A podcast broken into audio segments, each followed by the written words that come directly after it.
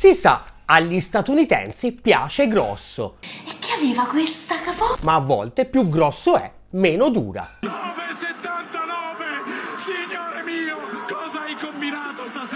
Potrebbe essere il caso, ad esempio, delle loro gigantesche navi da guerra, che da sempre costituiscono il fiore all'occhiello della proiezione globale della superpotenza militare a stelle e strisce. Con i venti di guerra che spirano, per costruirne di nuove, il Congresso ha approvato un nuovo budget da 32 miliardi, solo per quest'anno, il più generoso di tutti i tempi.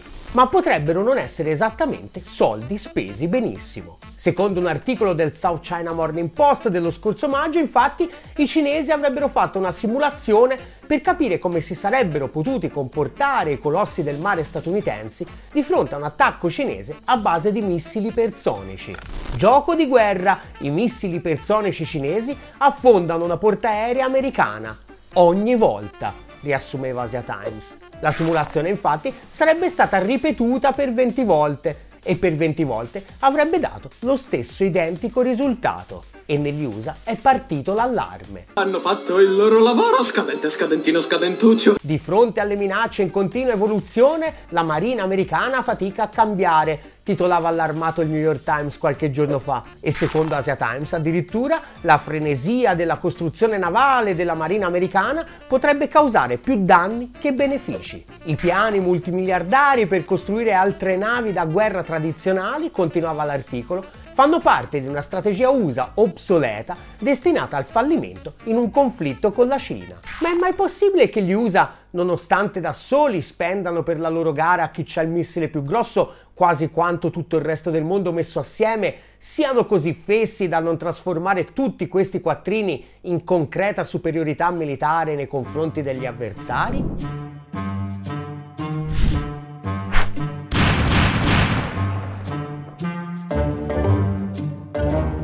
Contea di Jackson, Mississippi. Se non fosse stato per il famosissimo presunto rapimento alieno che nel 1973 vide coinvolti Charles Hickson e Kelvin Parker, la piccola cittadina di Pascagoula sarebbe stata relegata per sempre nell'anominato.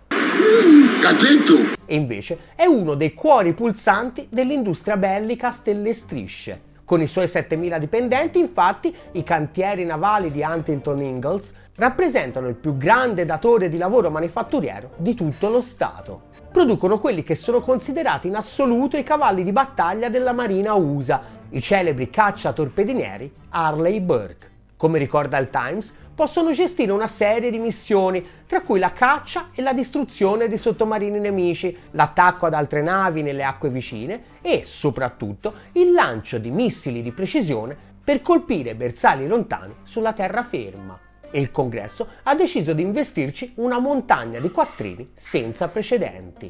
La Marina, ricorda il Times, ne ha già ben 73 e l'accordo è di costruirne altri 16 alla modica cifra di 2 miliardi di dollari l'uno. Il problema però, sottolinea il Times, è che nonostante la loro straordinaria potenza, questi cacciatorpedinieri, come d'altronde il grosso delle navi da guerra tradizionali, sono sempre più vulnerabili, specialmente nel caso di un conflitto diretto contro la Cina per difendere Taiwan.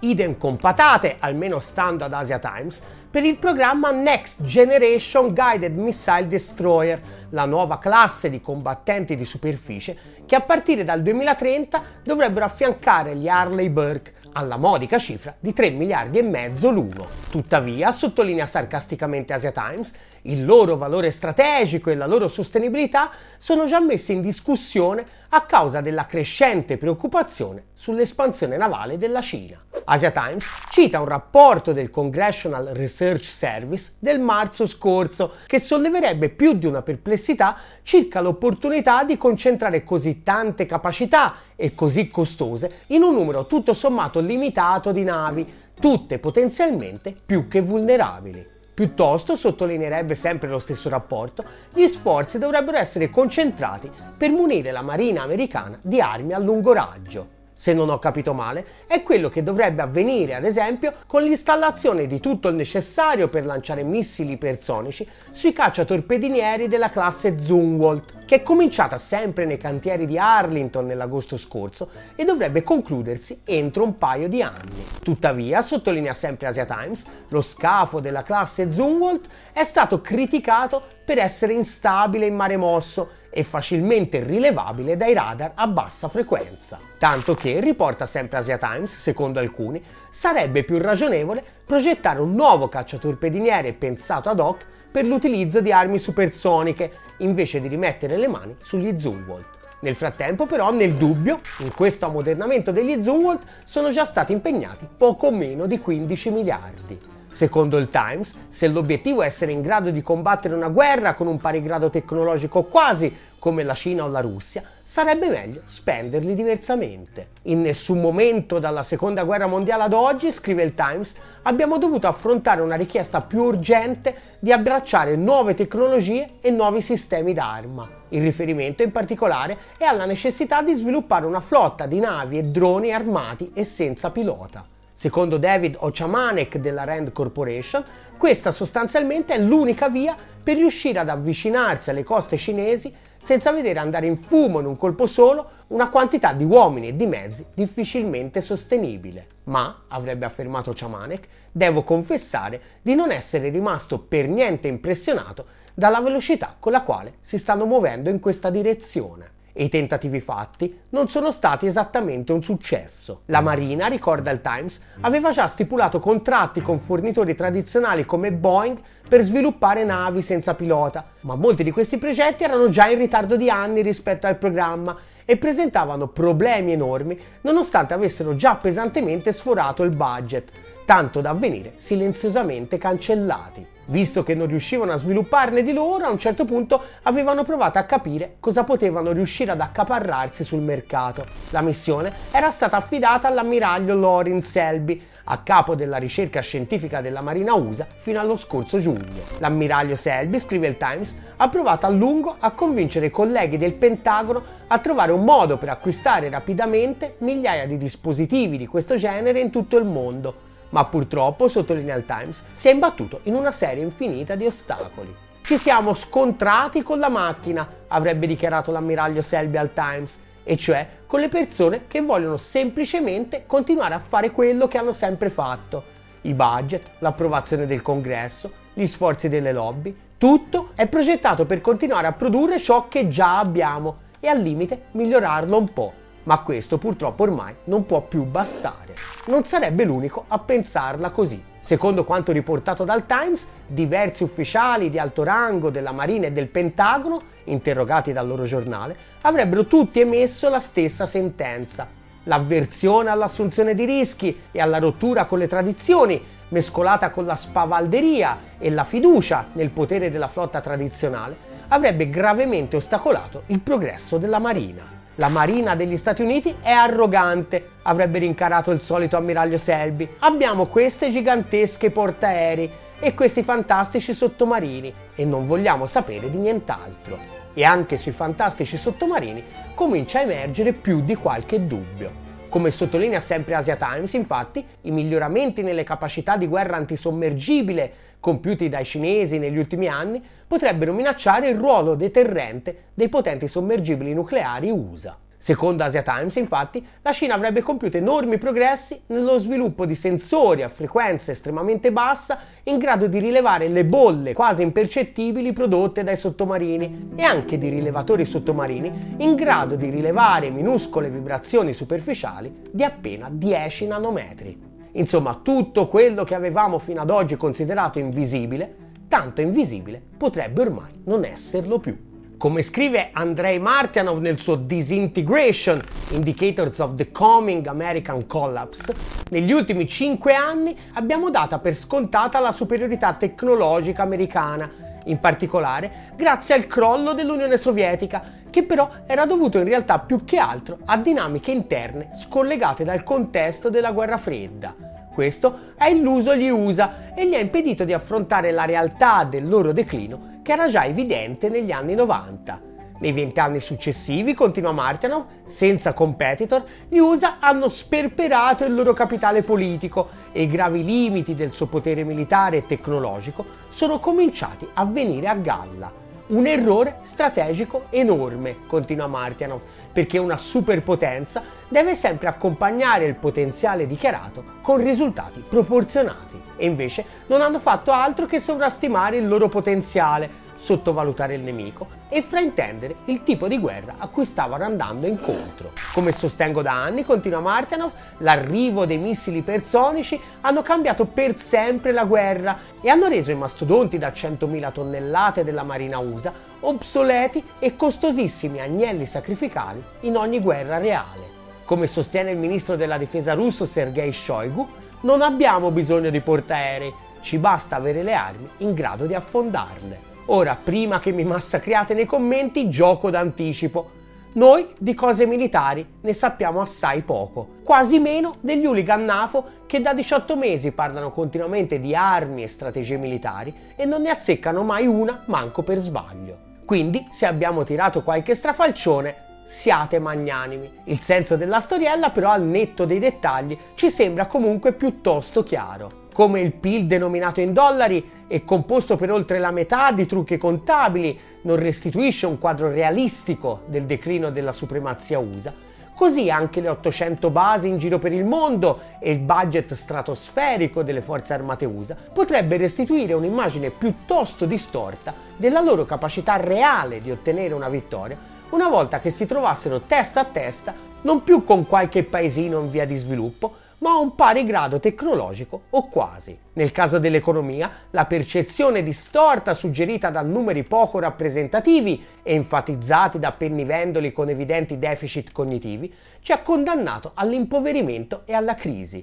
Nel caso dei rapporti di forza militari, la stessa percezione distorta, applicata alla valutazione di chi ha il missile più grosso, potrebbe portarci direttamente all'estinzione. Ecco, sarebbe opportuno, credo, fare uno sforzino per essere leggermente meno superficiali, che alla crisi economica, volendo poi, una soluzione si può anche trovare all'estinzione è già più difficilino, diciamo. Ma per non farci idee strane a partire dalla fuffa suprematista, dobbiamo prima di tutto spegnere i vecchi media e accenderne uno nuovo di zecca che dia voce agli interessi del 99%. Per farlo abbiamo bisogno del tuo aiuto. Aderisci alla campagna di sottoscrizione di Ottolina TV su GoFundMe e su PayPal. E chi non aderisce è Gianluca Di Feo. Ottolina TV, comunque vada, sarà successo. Dai, eh, regà, avanti tutta così. Ieri il grande partito di fare per accelerare il declino ha raggiunto un altro obiettivo storico che avvicina sempre di più il definitivo collasso dell'economia europea. Ah, che musica romantica. I dati pubblicati ieri da The Statis, il prestigioso ufficio federale di statistica della Germania, fanno accapponare la pelle. Raccolta ordini nel manifatturiero a luglio 2023 meno 11,7% rispetto al mese precedente, certificano. Rispetto a luglio 2022 invece siamo a meno 10,5%. Ma in realtà è ancora peggio di come sembra Infatti, per i beni intermedi e i beni di consumo, il crollo è stato decisamente più contenuto, meno 4,5 e meno 8,2% rispettivamente. A collassare completamente invece sono i beni di investimento, e cioè le macchine che servono per produrre, meno 15,9%. È come un altro lockdown. Solo che a sto giro la gente è ancora per strada a godersi gli ultimi scampoli d'estate e non pare ancora avere la percezione dell'entità del disastro che gli si sta catapultando addosso. Un disastro che, se possibile, è reso ancora più imponente dalle altre due stime pubblicate da The Statis. La prima è che la quantità di energia prodotta e immessa nella rete in Germania nei primi sei mesi del 2023 è crollata dell'11,4% rispetto allo stesso periodo dell'anno precedente. Come ricorda il comunicato di De Statis, questo ovviamente è dovuto agli sforzi per risparmiare energia a causa dei prezzi elevati e alla recessione economica, in particolare nei settori industriali ad alta intensità energetica. Da sottolineare qui che l'unica cosa a tenere botta è la produzione di elettricità da fonti rinnovabili, con in testa l'eolico e subito dietro il fotovoltaico che è l'altro aspetto del suicidio programmato dell'economia europea. La stragrande maggioranza della tecnologia utilizzata per eolico e fotovoltaico infatti è cinese e per tornare a produrre qualcosa in questo ambito dovremmo attrarre i loro investimenti e integrarci con la loro filiera. Invece ci impicchiamo a Washington che gli investimenti in questo settore li sta tirando tutti a sé con incentivi pubblici di dimensioni mai viste prima. Quindi, se non vogliamo vivere al freddo e al buio, continueremo a spendere una montagna di quattrini per importare prodotti cinesi finiti, ma non saremo mai in grado di rilanciare la produzione da noi perché tutti i quattrini per i nuovi investimenti vanno negli USA. Pur di uccidere l'economia degli alleati, gli USA sono disposti a fare un regalo pure ai cinesi e noi ebeti contenti di prendere schiaffi da ogni direzione. Legategli mano a questo. La seconda stima comunque è ancora più deprimente, perché in quel drammatico calo degli ordinativi non pesano tutti allo stesso modo. Gli ordini provenienti da fuori l'Eurozona infatti sono scesi appena del 4,1%, che è tanto, ma comunque indica che anche se a ritmo rallentato fuori dall'Eurozona si continuano a comprare macchine per produrre e si va avanti con l'industrializzazione, anche se con minore velocità che in passato. Gli ordini interni all'Eurozona invece crollano addirittura del 24,4%. Ripeto, 24,4%. Significa cioè che in Europa nessuno compra più macchine per produrre. Significa che se fino ad oggi abbiamo parlato di deindustrializzazione e di finanziarizzazione, in realtà era solo l'antipasto e ora invece sta arrivando l'Armageddon. Come ha ammesso candidamente anche Giancazzo Giorgetti a Cernobbio, la guerra in Ucraina ha già un perdente certo, l'equilibrio economico e l'economia europea. Ma te guarda, eh, chi l'avrebbe mai detto? Fortunatamente però il governo dei patrioti ha già pronta la sua contromossa, uscire definitivamente dalla nuova via della seta. Chissà, magari si è convinto definitivamente dopo aver letto le fake news di Rampini e del Post sulla crescita USA che secondo le loro stime correrebbe il doppio più veloce di quella cinese. Come sottolinea il South China Morning Post, la breve incursione italiana nel fantastico mondo del nascente nuovo ordine multipolare è stata un mezzo disastro. L'Italia, scrive il Post, sarà punita due volte, senza trarne benefici. La prima volta è stata punita quando c'è entrata, perché gli alleati non l'hanno presa proprio benissimo, diciamo. Da Washington il National Security Council reagì con un tweet stizzito che ci ricorda l'idea che i padroni di Washington hanno di alleanze. L'Italia è un'importante economia globale e un'ottima destinazione per gli investimenti, sottolineava il tweet. Sostenere la Belt and Road conferisce legittimità all'approccio predatorio della Cina agli investimenti e non porterà alcun beneficio al popolo italiano. Da allora i cuor di leone che stavano al governo hanno fatto di tutto affinché alla firma del memorandum che è soltanto un primo passettino nella direzione giusta, non seguisse nessun atto concreto. Ed ecco così che siamo riusciti nel fantastico intento di essere l'unico paese del G7 che entra ufficialmente nel progetto e allo stesso tempo quello che miracolosamente trae meno benefici in assoluto dal rapporto con la Cina. Guardate che non è facile, eh? giusto Di Maio, ecco, ci poteva riuscire. Quattro anni dopo, senza averci mai guadagnato niente, rischiamo di pagare un'altra volta un dazio pesante. Perché questa volta a non prenderla proprio benissimo potrebbero essere i cinesi. Oggettivamente ne avrebbero tutte le ragioni. Anche se tutto sommato fino ad oggi solo simbolicamente, l'ingresso dell'Italia nella Via della Seta a suo modo era stato un evento storico. Il grande progetto cinese e di qualsiasi persona sana di mente che ragiona in termini di crescita dell'economia reale e non delle bolle speculative made in USA, altro non era che di portare a compimento il destino manifesto del supercontinente eurasiatico, l'integrazione economica del più grande pezzo di terra emersa del pianeta, a partire dalle infrastrutture fisiche. Con l'Italia il progetto si avvicinava al cuore dell'Europa occidentale. Ovviamente chi ha studiato economia con Rampini o con i video di Liberi Oltre paventava un'invasione cinese, ma chiunque ha una benché minima idea di come funzioni oggi il sistema mondo sa benissimo che questa paura non ha senso ammesso e non concesso che la Cina, come scriveva il National Security Council, abbia un approccio predatorio agli investimenti, il punto molto banalmente è che la Cina, anche volendo, non ha gli strumenti per imporre alcunché a un paese sovrano. Non ha in mano il nostro debito, non ha in mano la valuta di riserva globale e quindi non può sanzionare nessuno e non ha né basi militari né alcun tipo di proiezione sul nostro territorio. Hanno solo il potere di accettare di collaborare se ne vedono l'utilità. Il boccino sarebbe stato in mano nostra, che evidentemente è proprio quello che non ci piace, o che chi ci dirige da fuori, in base esclusivamente ai suoi interessi, vuole evitare in ogni modo. Nell'era del dominio delle oligarchie finanziarie guidate da Washington, l'esercizio della sovranità dello Stato per incentivare e promuovere la crescita dell'economia reale è il nemico. Lo Stato ha il solo compito di garantire ai grandi capitali di poter mettere lo zampino ovunque, creando continuamente nuove opportunità di investimento e di essere sempre lautamente ricompensati. Anche quando lo Stato nell'economia decide di metterci direttamente le mani. Non so se ci avete fatto caso, ma da quando il mainstream è tornato a occuparsi ossessivamente dell'ennesimo rischio di crollo dell'economia cinese, tra gli analisti economici embedded si è registrato un fenomeno antropologicamente molto interessante.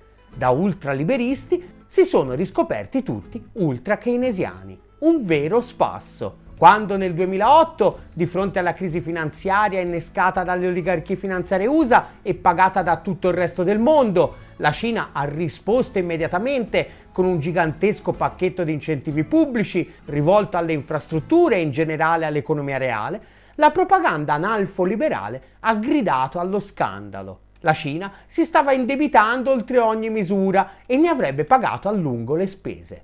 Ovviamente era una vaccata, gli investimenti cinesi erano tutti investimenti produttivi, con moltiplicatori più che solidi e tutti i quattrini che aveva immesso a debito nell'economia gli sarebbero tornati indietro con gli interessi in termini di crescita e aumento della produttività. 15 anni dopo la Cina si trova ad affrontare qualche problemino economico infinitamente meno importante di quelli del 2008, ma a questo giro, come per magia, la ricetta delle stesse identiche firme e testate è completamente cambiata. Adesso tutti suggeriscono all'unisono pacchetti anticiclici multimiliardari. Nonostante il debito della Cina sia molto più grande di quello del 2008, e nonostante oggi ovviamente investire produttivamente tutti quei quattrini sia molto più difficile che allora. Perché la Cina non ricorre a stimoli bazooka per risollevare la sua economia? si chiede provocatoriamente Bloomberg.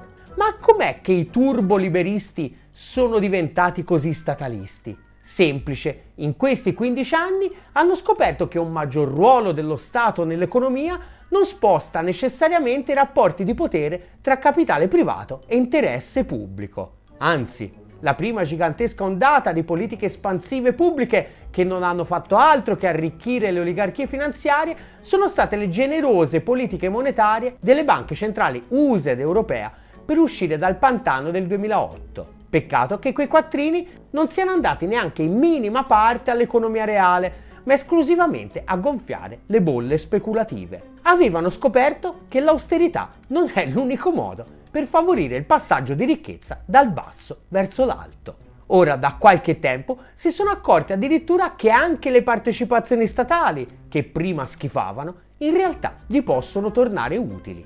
Nell'ultimo numero della prestigiosa rivista scientifica World Development Perspectives, José Valenzuela dell'Università di Oxford ha pubblicato un illuminante paper che ripercorre la storia delle partecipazioni statali nel settore elettrico in Messico.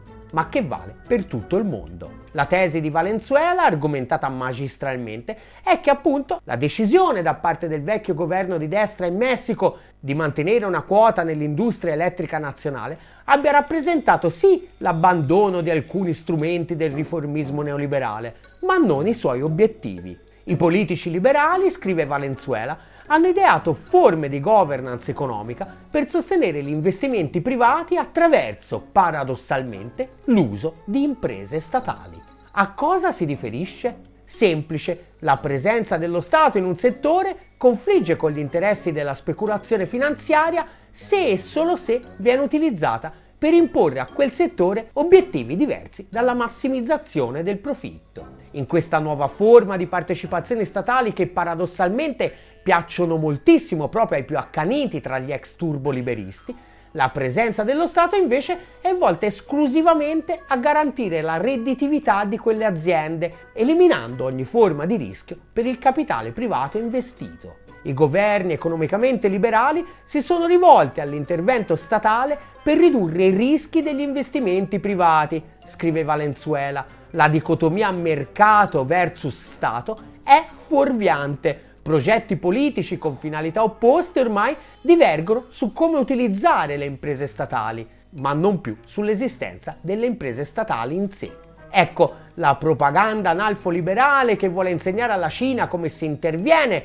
per evitare una crisi economica ragiona esattamente in questi termini. Gli stimoli anticiclici non sono più il demonio, anzi, basta che siano esclusivamente mirati a offrire ai capitali privati più possibilità di investimento e a garantirne la remuneratività attraverso il potere dello Stato. La Cina ovviamente ragiona in modo leggermente diverso e lo ha detto chiaramente. Non ha niente in contrario al fatto che i capitali privati arrivino anche nelle casse delle sue imprese statali. Anzi, ha recentemente licenziato una riforma sistemica molto ambiziosa proprio per renderlo sempre più facile ma nel contempo ha anche stabilito con molta chiarezza che l'obiettivo delle aziende statali non può essere misurato esclusivamente in termini di profitto. Le aziende statali hanno il compito di creare ricchezza per tutti, spesso anche in termini non tangibili, addirittura in termini spirituali,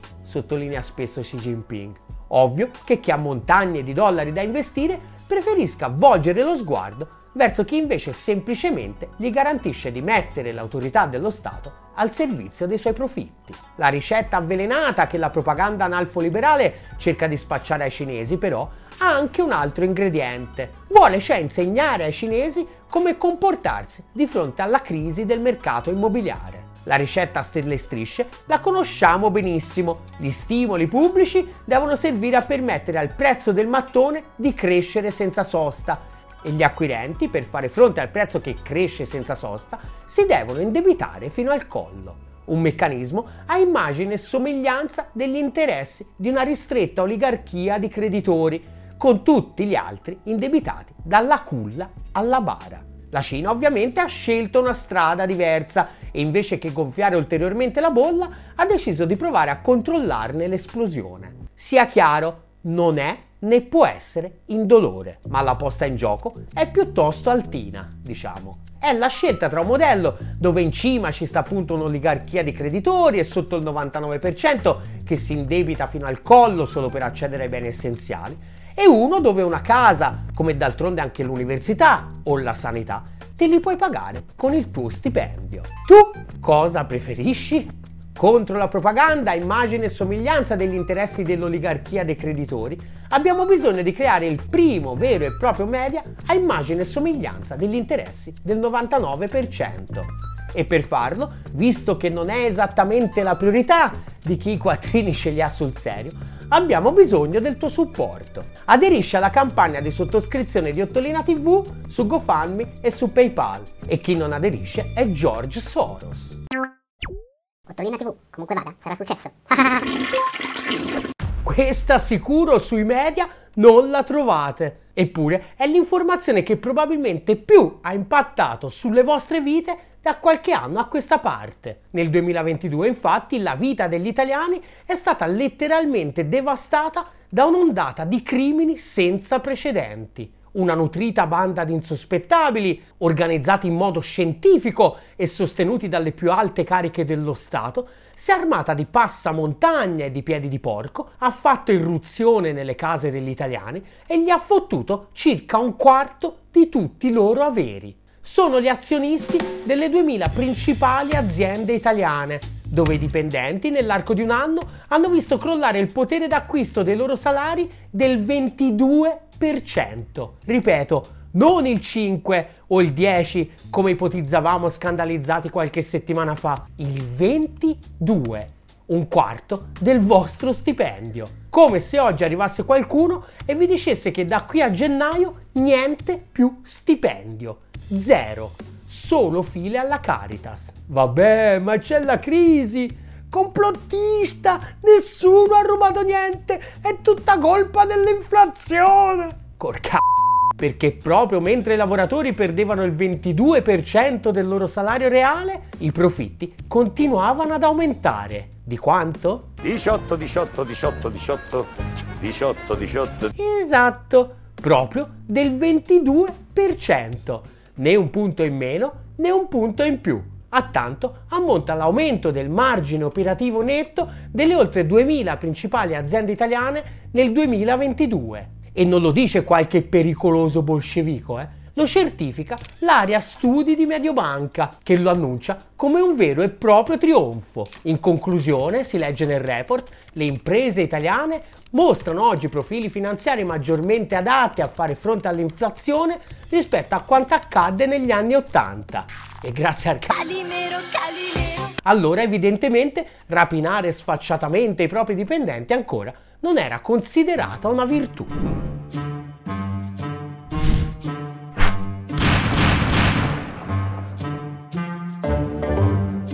C'è un grande mistero che da qualche mese pervade tutto il vecchio continente. Dopo decenni di controrivoluzione neoliberista, ci eravamo abituati a credere che il mondo nel quale viviamo giri tutto attorno a un feticcio, la crescita economica. D'altronde è quello che ci raccontano continuamente. Sei preoccupato perché il tuo lavoro è sempre più instabile e precario? Sono cazzi tuoi! Eh, ma è necessario per tornare a crescere. Le istituzioni sono sempre più verticistiche e gli spazi di democrazia scompaiono uno dietro l'altro? Sveglia! È tornata l'oligarchia! Il miglior sistema per decidere su salute, economia, lavoro e cultura senza lunghi e noiosi dibattiti e votazioni. L'oligarchia è formata da poche e selezionate persone di successo che organizzano e pianificano ogni cosa con metodi imprenditoriali per un futuro più rapido, efficiente e produttivo. Con l'oligarchia la vecchia politica è solo un lontano ricordo. Oligarchia. Trust the Power. È una campagna di disumanizzazione. Eh, ma è indispensabile per la governabilità, che è indispensabile per tornare a crescere. Le scuole, gli ospedali e il tuo conto all'Inps vengono demoliti?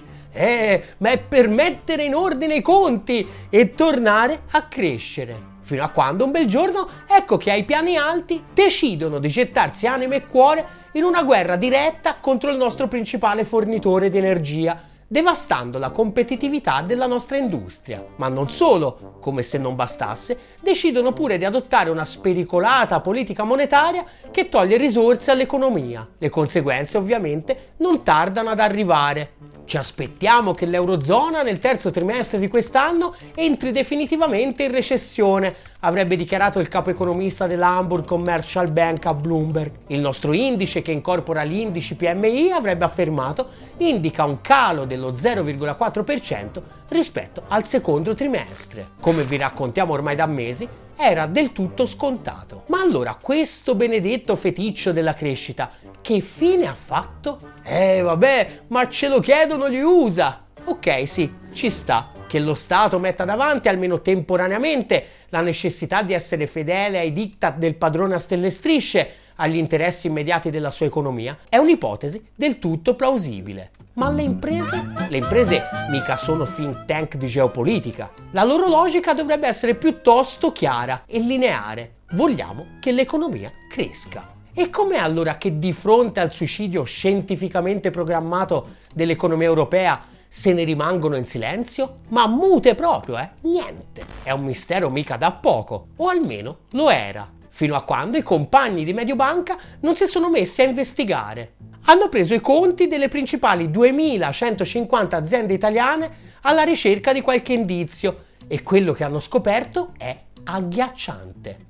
Da un lato, infatti, hanno scoperto che i lavoratori, le scelte suicide dei governi, le hanno pagate molto più care di quanto ipotizzato anche dai più pessimisti, a partire proprio da noi. La forza lavoro, scrive Mediobanca, è la componente maggiormente penalizzata in termini di potere d'acquisto, con una perdita stimata intorno al 22% per l'anno 2022. Scusate se ripetiamo questo dato all'infinito, ma è una cosa talmente scandalosa che noi per primi abbiamo riletto il rapporto 10 volte prima di farcene una ragione. Per capire l'entità basta fare un confronto con il 1980 e cioè l'ultima volta che l'inflazione era cresciuta a doppia cifra. Allora, ricorda sempre Mediobanca, nell'arco di un anno il costo totale del lavoro aumentò di poco meno del 17%, nonostante il numero assoluto dei lavoratori si fosse ridotto di quasi l'1. Significa che quel 99% che il lavoro se l'era conservato aveva guadagnato in media appunto oltre il 17% in più rispetto all'anno precedente, una cifra più che sufficiente per vedere aumentato il suo potere d'acquisto, nonostante un'inflazione certificata del 13,5%. A questo giro invece l'occupazione è aumentata dell'1,7%, ma il costo del lavoro è rimasto sostanzialmente al palo, mentre il fatturato delle aziende aumentava addirittura di oltre il 30%. Che fine avranno mai fatto tutti questi quattrini in più? Semplice, sono andati in tasca agli azionisti, tutti quanti. Il margine operativo netto, riporta entusiasta Mediobanca, è avanzato del 21,9%, il risultato netto addirittura del 26,2%. E grazie al che le aziende non si sono ribellate al suicidio del governo. Non era un suicidio, ma un genocidio dei lavoratori per fregargli il malloppo e consegnarlo nelle mani degli azionisti. Che te frega a te se il paese va allo scatafascio, se per tutto il bottino che comunque rimane ti lasciano mano libera di fare la più grande rapina a mano armata della storia repubblicana? Vabbè, potrebbe obiettare giustamente qualcuno. Consoliamoci almeno col fatto che questi quattrini sono andati nelle tasche di gente benestante, che ci avrà pagato sopra il massimo scaglione dell'IRPEF, che al momento è al 43%. Non sarà il 72% che si applicava ai più ricchi quando ancora andava di moda rispettare la Costituzione italiana, ma sono comunque dei bei soldoni per garantire servizi essenziali anche ai più disgraziati. Magari. Quei profitti infatti invece in larga misura diventano dividendi da pagare agli azionisti. In due anni la Borsa di Milano ha pagato dividendi per quasi 140 miliardi di euro ricorda il nostro sempre puntualissimo Alessandro Volpi, e questi dividendi sono tassati al 26% e se i beneficiati hanno residenza fiscale all'estero non pagano neppure quello. Le aziende armate di piede di porco e di passamontagna quindi non si sono limitate ad andare a svaligiare le case dei loro dipendenti, ma anche di tutto il resto degli italiani. Ma la catena infernale non è ancora finita, perché a questo punto uno potrebbe dire, vabbè, consoliamoci almeno col fatto che i nostri imprenditori hanno un sacco di quattrini da reinvestire nella nostra economia e rendere così le loro aziende sempre più competitive. Cosa? Che? Aspetta!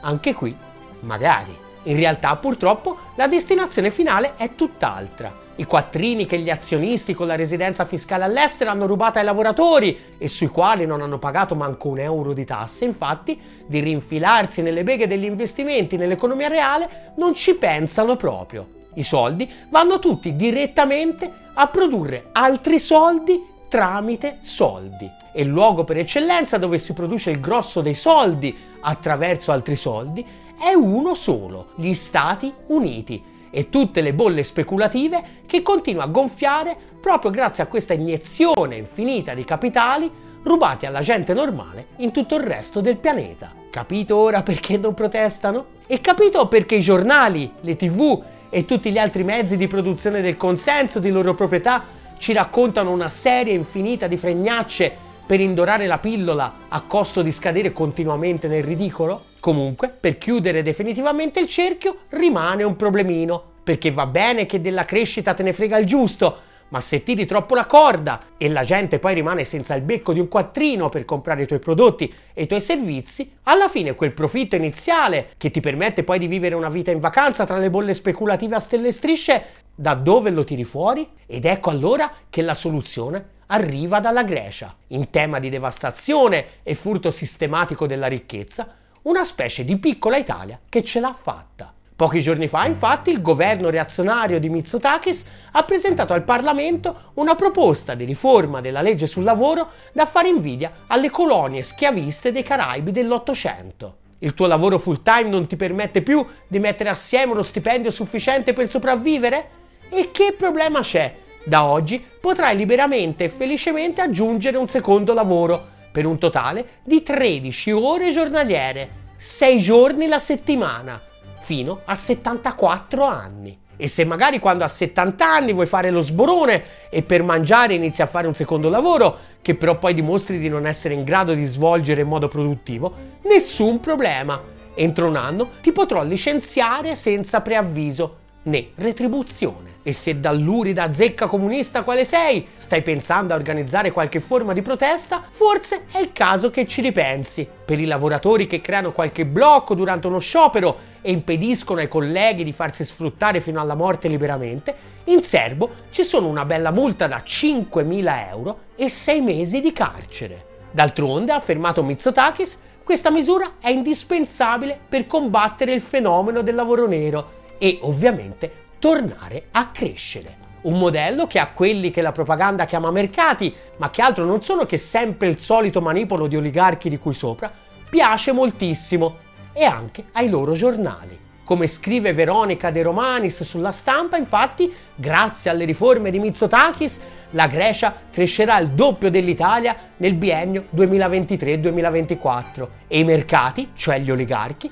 la premiano nonostante un debito di 30 punti superiore al nostro, continuano a pagare uno spread molto inferiore, 130 punti contro i nostri 180. L'economia italiana, sottolinea ovviamente la De Romanis, è molto diversa da quella greca per dimensioni e per forza produttiva. Tuttavia, suggerisce, potremmo ispirarci al percorso di cambiamento che ha intrapreso. Col c***o! Questa idea vetusta che in un paese sviluppato non ci dovrebbe essere la schiavitù, suggerisce la De Romanis, è una patetica velleità. Ce lo chiedono i mercati per tornare a crescere. Contro la propaganda delle oligarchie che tifano per il ritorno alla schiavitù, oggi più che mai abbiamo bisogno di un media che stia dalla parte del 99%. Aiutaci a costruirlo Aderisce alla campagna di sottoscrizione di Ottolina TV su GoFundMe e su PayPal. E chi non aderisce è Matteo Renzi. Ottolina TV, comunque vada, sarà successo.